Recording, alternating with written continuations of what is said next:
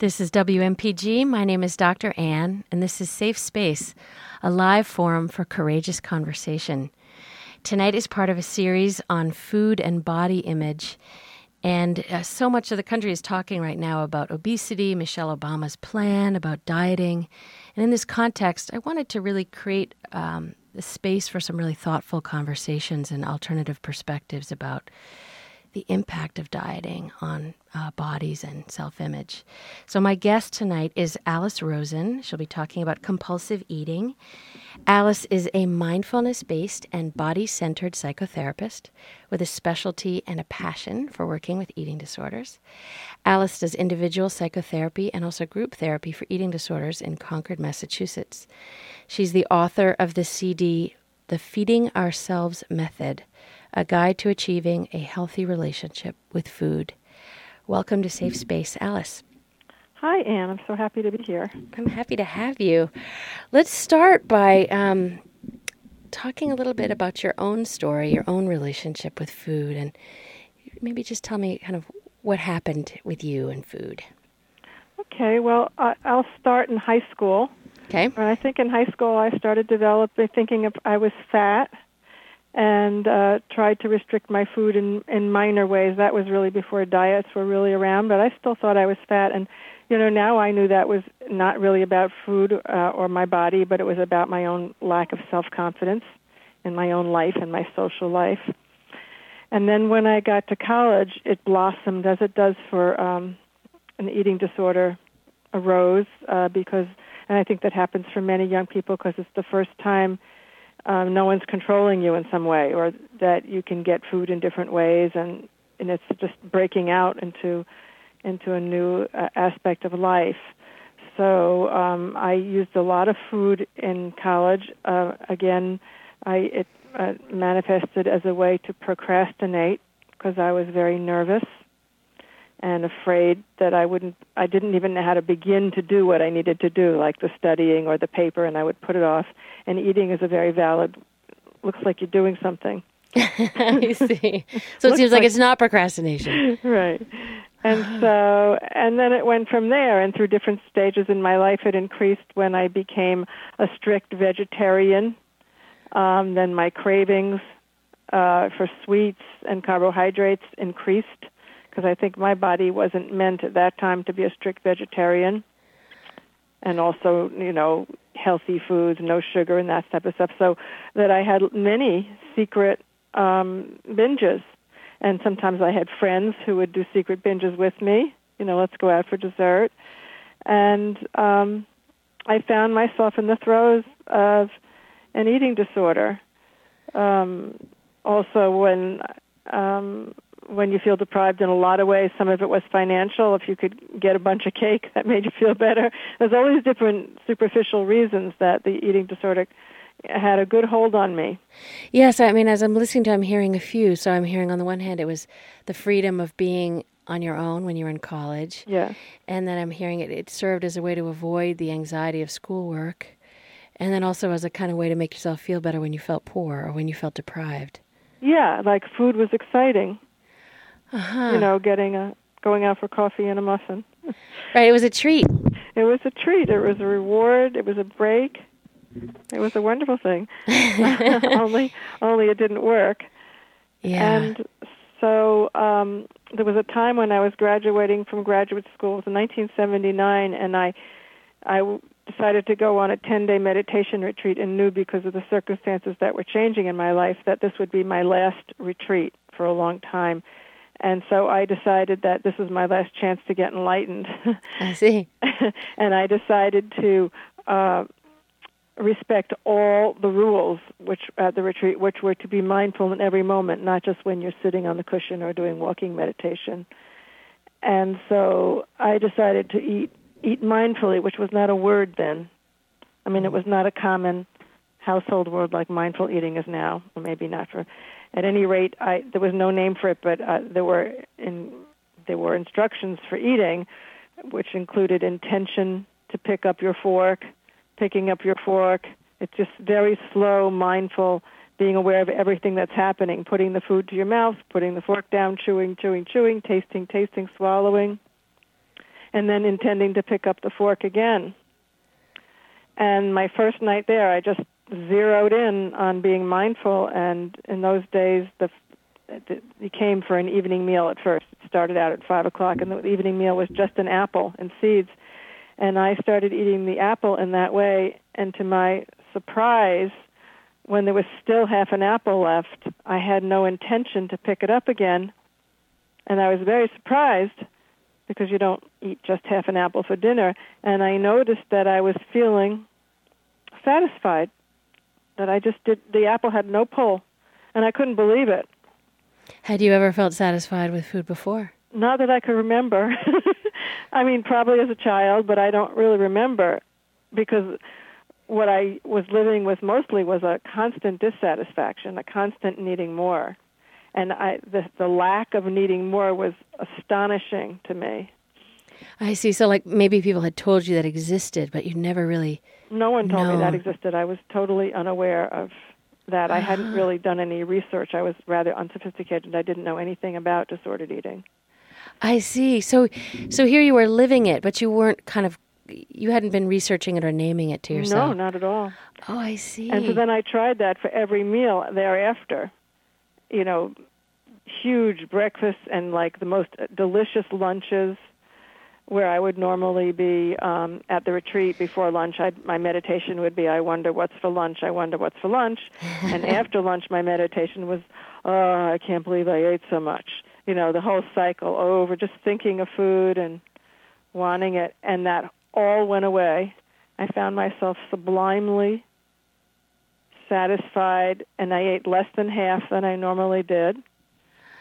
I felt light, and I don't usually like to talk about weight because weight is a, a consequence of eat. I mean, loss of weight. But I lost ten pounds in ten days, and felt more satisfied than you ever had. More satisfied, and of course, it's mostly just sitting still so it wasn't like I exercised or anything. It's such a powerful story, Alice, because it feels like you discovered it on your own. I did, and I thought I did. yeah, so you knew how you knew how brilliant you were. like you discovered something. I knew how brilliant my body was. How br- okay. I discovered that my body was brilliant. That seems really important. And I since coined a, a phrase called body intelligence. Yes. Mm. So tell me about body intelligence. Well, specifically about food, I mean, your your body is a you know hugely sensory organism on the inside and on the outside, and your body tells you when you're hungry.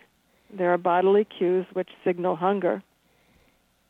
Not only signal hunger, but signal signal what would satisfy this particular hunger at this particular time, like an, a cellular hunger. And then, um, when eating, uh, the body has discriminatory intelligence. Meaning, you know, meaning what? Delicious, delicious or feh, I don't like this. Uh-huh. And then the body very clearly knows when it's had enough. And at the enough place, what's so wonderful is like you can't get higher in pleasure. Like that's the peak of pleasure, literally. Is enough. And then you say, if I had another bite, I could have more pleasure. If I had another drink, I could get happier. You know, but you can't. Yeah, so that's what a powerful. I think so many people don't know what enough is. Yeah, and you can only experience it for yourself because enough comes from external messages all the time. You so, can't trust your body, is what the external messages say. This is WMPG. My name is Dr. Anne, and I'm talking to Alice Rosen about um, compulsive eating, but right now we're talking about mindful eating. Um, you know, part of what strikes me in listening to you is that so the body is so wise. The body knows these things and signals them. But it seems to me that you have to really slow down to even hear it or notice that those signals are there. Um, you have to eat in an undistracted way. Um, well, it depends. You know, if you grew up just naturally without anyone interfering with your food and you understood your hunger signals, um, you don't have to slow it down to a crawl because it's in you. If you know what you know what I mean. Yes. But but if you have uh, if you're somewhere on the range of eating disorders, then mindful eating is a powerful healing tool. It's great. It's great to know that. I mean, your your story is very powerful. In listening to um, in listening to your CD, uh, before this, you talked about three ingredients of conscious eating mindfulness, slowing down, and also chewing your food fully. And I wondered if you could say something about that third one. Mm-hmm. Well, the mouth is equipped with teeth, and I believe they're supposed to be used. And um, there's different types of teeth, right? There's the biting teeth and the grinding, t- and there's the grinding teeth. And um, if you chew your food, first of all, you start to break down the food, and and that which is supposed to be digested, you know, the simple sugars, the digestion starts. And by breaking down your food, um, your body can receive it in a less stressful way. And it slows down. Well, it's not meant to slow down the eating. It just helps you be discriminating. Uh-huh. Um, right. I mean, it gives you enough time to notice if you want more, if you're liking what you're eating, if you're liking how you're feeling. Yes, and it just seems disrespectful to me to just take the whole thing and just, you know, like Homer Simpson it. You know. boom, boom. I right. mean, um, the, cho- the food should be savored. Yes. Um, so many people that I talk to who eat compulsively tell me that they eat so quickly. They just th- throw it down and don't enjoy really any of it. And they yeah, they don't taste it. And we've done many exercises with people to eat their favorite favorite food that they feel like they can't control. Mm-hmm. And when they eat it mindfully, a few different things happen. One thing happens is, ugh, I don't really like it. or that like if it's potato chips, oh that's all chemically or salty, too salty, you know. Or the other thing is they absolutely enjoy it and get to that peak of enjoyment and discover that there's a lot left and they don't need it. Yeah. So eating slowly allows you to get exactly what your body wants. You know, listening to it makes it sound so simple, Alice. But of course, you know, it seems like working with people therapeutically, it's not quite that simple. Oh yeah, there's another part here. but this is the simple part. This is a very simple practice, but yes, then there's tremendous resistance. So before we get into the resistance, although I'm interested in that, I actually want to spend some time first talking about dieting. Because mm-hmm. one of the things that really struck me about the work you do is it's so clear that you are this is a non-diet approach. Yeah. And I'm interested, you know, we're, we're a country where probably billions of dollars are spent on dieting. Yep. There's a whole folk an anti-obesity campaign that's yep. largely focused on diet and exercise. Tell me what your own kind of critique of the dieting approach is. Well, I think the dieting approach is one of the major causes of eating disorders in the first place. Um, giving someone the message that their body's out of control and that has to be controlled by external edicts and rules is um, a recipe for rebellion. Mm. Um, it, it simply doesn't work, and deprivation deprivation of foods causes rebellion, and um, not eating enough causes rebellion. right. I mean, one of the things you said is that most people report that the very first time they binged was right after a diet. Yes. Yes. So deprivation, and I'd like people to think about that who are listening. Um, yeah. Yeah. I mean, the other thing you said that really struck me was you said that, you know, if you deprive the body, the body will eat to store food. Yep. Both in terms of eating more, but also in terms of the metabolism actually slowing down. Yes. So there's this way that you're really shooting yourself in the foot. Absolutely. Yes. Yes. But then, so say a person really is very heavy and it's causing medical problems for them. How, what would be a healthy way for that person? to begin to get uh, to a maybe the healthier weight that their body was meant to be at without depriving themselves without dieting? Well, I think here's the problem right here in your question. Okay, good. I think the problem is what is your relationship with food in your body? It's a relationship problem. Okay, keep talking. And um, when you, st- as soon as you start to talk about weight, oh, I have to lose weight, the pressure's on, and it's a, it's the sabotage you just talked about. Yeah. So I think it should always be what is your relationship with food? And if food were, you know, how do you treat food? How do you feel around food? Is are you at peace with food or is it always a struggle? Does food do you feel like food dominates you? Do you try to dominate food? Are you are you satisfied in this relationship? And what we're really trying to do is repair that relationship. And I mean, certainly this. So is the idea that And again, I understand this is still a very kind of medical model, weight focused question, so I, I acknowledge that. But is the idea that if a person works to repair their relationship with food so that it doesn't become one of deprivation or control, that and if they just really focus on what their body's intelligence is about what they want and what's enough, that they will kind of naturally come to what's healthy for them? I believe that. Now that doesn't mean that. I mean, certainly any health, any lifestyle, healthy lifestyle includes moving your body, and there's five thousand different ways to do it. Yeah. you know, from from dancing to going to a gym. Um, uh, but if you have an eating disorder, um, then I think it's very important. If you don't have an eating disorder, you might hear from someone, "Oh, do you know you've been eating that food, and you know that it, you know, doesn't process well in your body?" And can say, "Oh, thanks for telling me. I won't have it anymore." Right, right, right. You can't tell someone with an eating disorder not to eat something. Because what? Because what well, they happen? might be good for a while, then they'll just fall back. You know, they'll fall off the wagon again. It's because it's really, um, and then you're making it about food, and it's not really about food. It's really about more vulnerable states. It's the food is, as you said, rewarding, comforting, distracting. Uh, protecting uh, from some very vulnerable feelings. I had just had a conversation this afternoon with a client, and she was uh, with her husband. They were talking about the upcoming baby, and they had some kind of difficult discussion. And the way he was talking to her reminded her of her of her father, who abandoned her. Mm-hmm. And immediately she started thinking about food, and then had a binge. So it really isn't about oh you shouldn't eat marshmallows. It's about um, when this awful feeling of abandonment comes up, I got to stop it. And and I said, "Did it work?" she said, "Yes."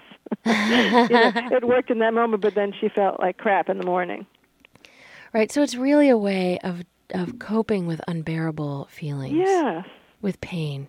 With pain, yes. Yeah. So rules, basic. right? And rules don't take care of pain. In other I words, if you got to, that's a good. Because because what people do is they try to have food rules, Yeah. thinking that's going to help them. But if the pain is No. still there, they're still going to want to eat to avoid it. Yes. So using food and eating disorder as a way of managing unbearable. Yes, oh, that Pain. makes sense. Um, so that brings me to another point. You said, you know, if you tell a person with an eating disorder that you can't eat something, it's a recipe for trouble.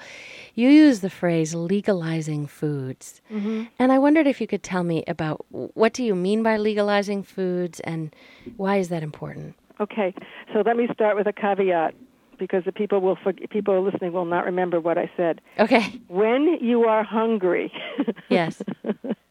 Got that? When you are hungry, Got it. when you listen to your body on a cellular level, um, what it wants is valid, and you and you can trust it, and then you can eat it mindfully and get just what you need to satisfy that, and therefore all foods are legal. Okay, so right, so the the I'm anticipating the hue and cry in response. So if someone might say yes, but my if I pay attention to my body, what it will say is ice cream, ice cream, ice cream, ice cream. Right. And I will say, I, I doubt that. I will say, let's try that. Let's wait till next time you're hungry. I do this in my workshops. I do these intensive workshops where hunger arises. Yeah. And we settle down into a quiet place and really listen to what the body wants. And nine out of ten times when it's like, you know, noon, they're not they're not humming is, is the word just a you know a resonance. They're not resonating for ice cream. I see. So you're saying if they really listen inside, what they're gonna, what their body is gonna want, is not gonna be something unhealthy for them. no you, you never know. I mean it's, it could really be like you could go out to dinner one night and you could say you know what? I don't want any main course. I'm really keying on that key lime pie Yep. and i think i'll have an appetizer and key lime pie for dinner Yes. and that's and that's just fine so i don't want to even use the word unhealthy Okay. Right. No. I what I hear is your approach is very unjudgmental and very trusting. That it's non-legalistic. It's non-rule rule oriented. Right. But if I ate something and then I started feeling sick or my tongue started feeling like I had a rash on it, Yeah. I you know, I would say, "Oh, you know, that's not quite delivering." Yeah. I thought I liked this and wanted this, but I don't really want it. It's so striking because as part of the series, I've also interviewed someone about um, OA, you know, Overeaters Anonymous, Mm-hmm. and s- people who really feel like sugar or white flour, you know, has got to be Mm-hmm. off the table, or at least it has to be off the table in the beginning. And do you have a sense that there's sort of a process, like maybe in the beginning when you're trying to break free from an intensely obsessive um, compulsion with food, that you need to avoid certain foods in the beginning, or do you feel like I don't think so. from start to finish it can't be legalistic like that? I think from start to finish. Now I know uh, most of the people I know who have done OA have, uh, you know, lost their 80 pounds and then gained 120 back. But I do know one or two people who feel very safe in that approach. Okay, but they're very structured by that. You know, Yeah. So the I couldn't do that. I like to, you know, feel in control of that. Um, so no, I, I trust the body. It sounds like you do. It's it's a it's sort of like a scary, exciting thought to think you really can trust it. You really can. But if now w- w- I say if you're eating and you're not hungry, something's eating you, and also if you're not eating when you are hungry, equally something's um, consuming you. Um, it's very important to look at what's eating you So because what do you mean by that? stream. Yeah, what do you mean by that? Um, to look into what what is going on, what you're trying to protect, what is so vulnerable in there, and, and try to heal that. That's the that's the psychological edge of you know. There's two streams here. Maybe they're parallel. I believe mindfulness is essential, Mm-hmm. but it's very important if someone has deep trauma. You know, this approach isn't going to work like a lark. Right, or like the example of the person you just talked about, where she had this very painful loss of her father, Mm-hmm. and when that came up, she would eat. So she has to deal with that. Yes, and this this woman has an extreme eating disorder. Uh huh. Right. extreme. Um, and so we're working very, very slowly. And, and she and many of my clients are working with nutritionists. And at her stage where she is, her nutritionist, even though she's a mindfulness based nutritionist, is helping her create meal plans because her eating disorder will just tell her to do random things. Yes. and so, you know, you just have to be very respectful of where someone is right. And create the process that fits them. It's not a cookie cutter. This is WMPG. My name is Dr. Anne, and I'm speaking with Alice Rosen about compulsive eating. So I want to turn now to kind of concrete situations where you might try to help someone. And I first want to ask it as a, as a parent. You know, so many people were brought up needing to finish their plate, being told that they shouldn't waste food, and there were children starving in Africa, kind of thing. And um, and it really, uh, my sense of that is that it helps the child lose touch with their internal cues Yes. about hunger and satiety. Um, but I'm curious, you know, when you have a child that really wants dessert and doesn't want to eat their main course and has two bites and then says they're full, what, what do you? What's your advice to parents in that situation? Do you say you have to have five more bites before you can have dessert, or is that doing the very thing that isn't helpful? I, I think giving a child a message that they can't trust their body from the get go is a huge mistake. Um, there's a woman, um, Ellen Satter. She wrote How to Get Your Child to Eat But Not Too Much and the uh, Secrets of Feeding a Healthy Family. She's right on the edge of, um, she does a lot of research with parents and children. So just so that, to get that name out there, because you can Yes. get a, but she believes that um, she calls it the division of responsibility. The parent's job is to provide that food. You know, you provide a good, attractive, Uh huh. healthful meal, Yeah. and the kid's job is to eat it. And once you start getting into some kind of contention, I mean, it's all control issues and manipulation. So even, even you know, take one more bite is a control issue, or making the airplane go in your mouth to please. Many kids fall into "I please my parents." Yes. I've had one client who said, I, you know, they I was very skinny. They made me eat. I pleased pleased them, and all of a sudden, at puberty, I got large, and all of a sudden, they said, "Stop!" Right. And I what What do you mean? I was pleasing? You know, it just backfired. Um, so the best thing is to trust your child, and I would not differentiate dessert. And I don't know what this dessert thing is like, but you know, I would put it all on the table together as a buffet. And and so if your child just wants to eat ice cream, ice cream, pasta, pasta, that's it, that's it. you think that's going to happen forever? Number one, and I think that's that's a. I had that discussion again today too. I, why would your child want to do that? First of all, taste. Different kids develop at different times, so they're literally their taste buds and however their body works. So they might need bland carbos for a while. Right. So you're really saying trust the kid because so many messages are your kid will only want sugar. You have to really No. take charge of this. You're the one with the judgment. No. And don't dumb down. Like, don't give your kids uh, child food. you know, Yeah. processed things that look like bunnies or something. I mean, Don't dumb down your kid's appetite. no, you should give them real food, uh, obviously, um, to suit them. And and and it should be good food. It, it I mean, Yes. No, that's very helpful. I want to ask you another question because we're going to have to stop in a minute.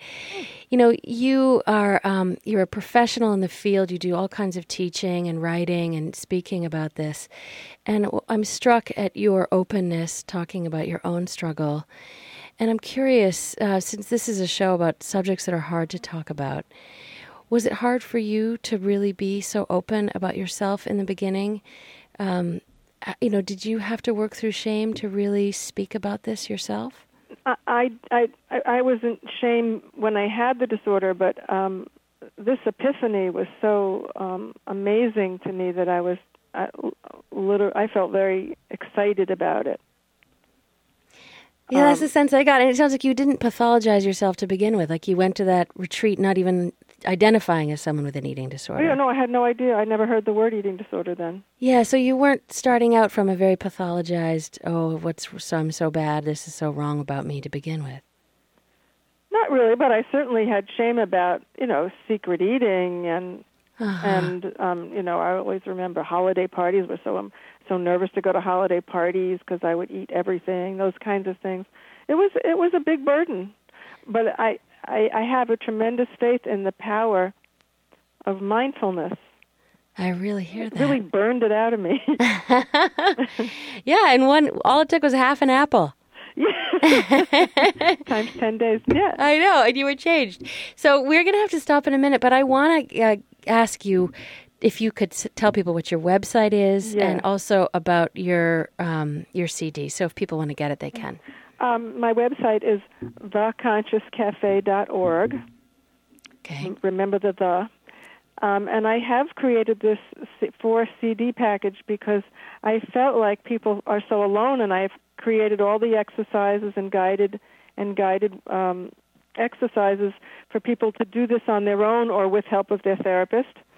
And it's it's pretty comprehensive. Um, I've been and it's a listening to it. Guide. Yes, I've been listening to it and finding it so powerful. I really encourage people with an interest to take a look at it. Alice, thank you so much for being my guest Oh, on you're Safe very Space. welcome. It's really been a pleasure. So this is Dr. Anne at Safe Space. I've been talking to Alice Rosen about compulsive eating and the role of mindfulness in recovering from it. If you would like to email me with a request or a suggestion for a future show, please do so at drann at safespaceradio.com. I also want to let you know we do have a new website for the show, which is Safe Space Radio. Um, that is www.safespaceradio.com. And all shows from the very beginning, it's now 79 shows are on there, which you can listen to. And uh, you can also email them to a friend, download them from iTunes. So please get on to www.safespaceradio.com and check it out. Coming up next is Allison with Money Talks.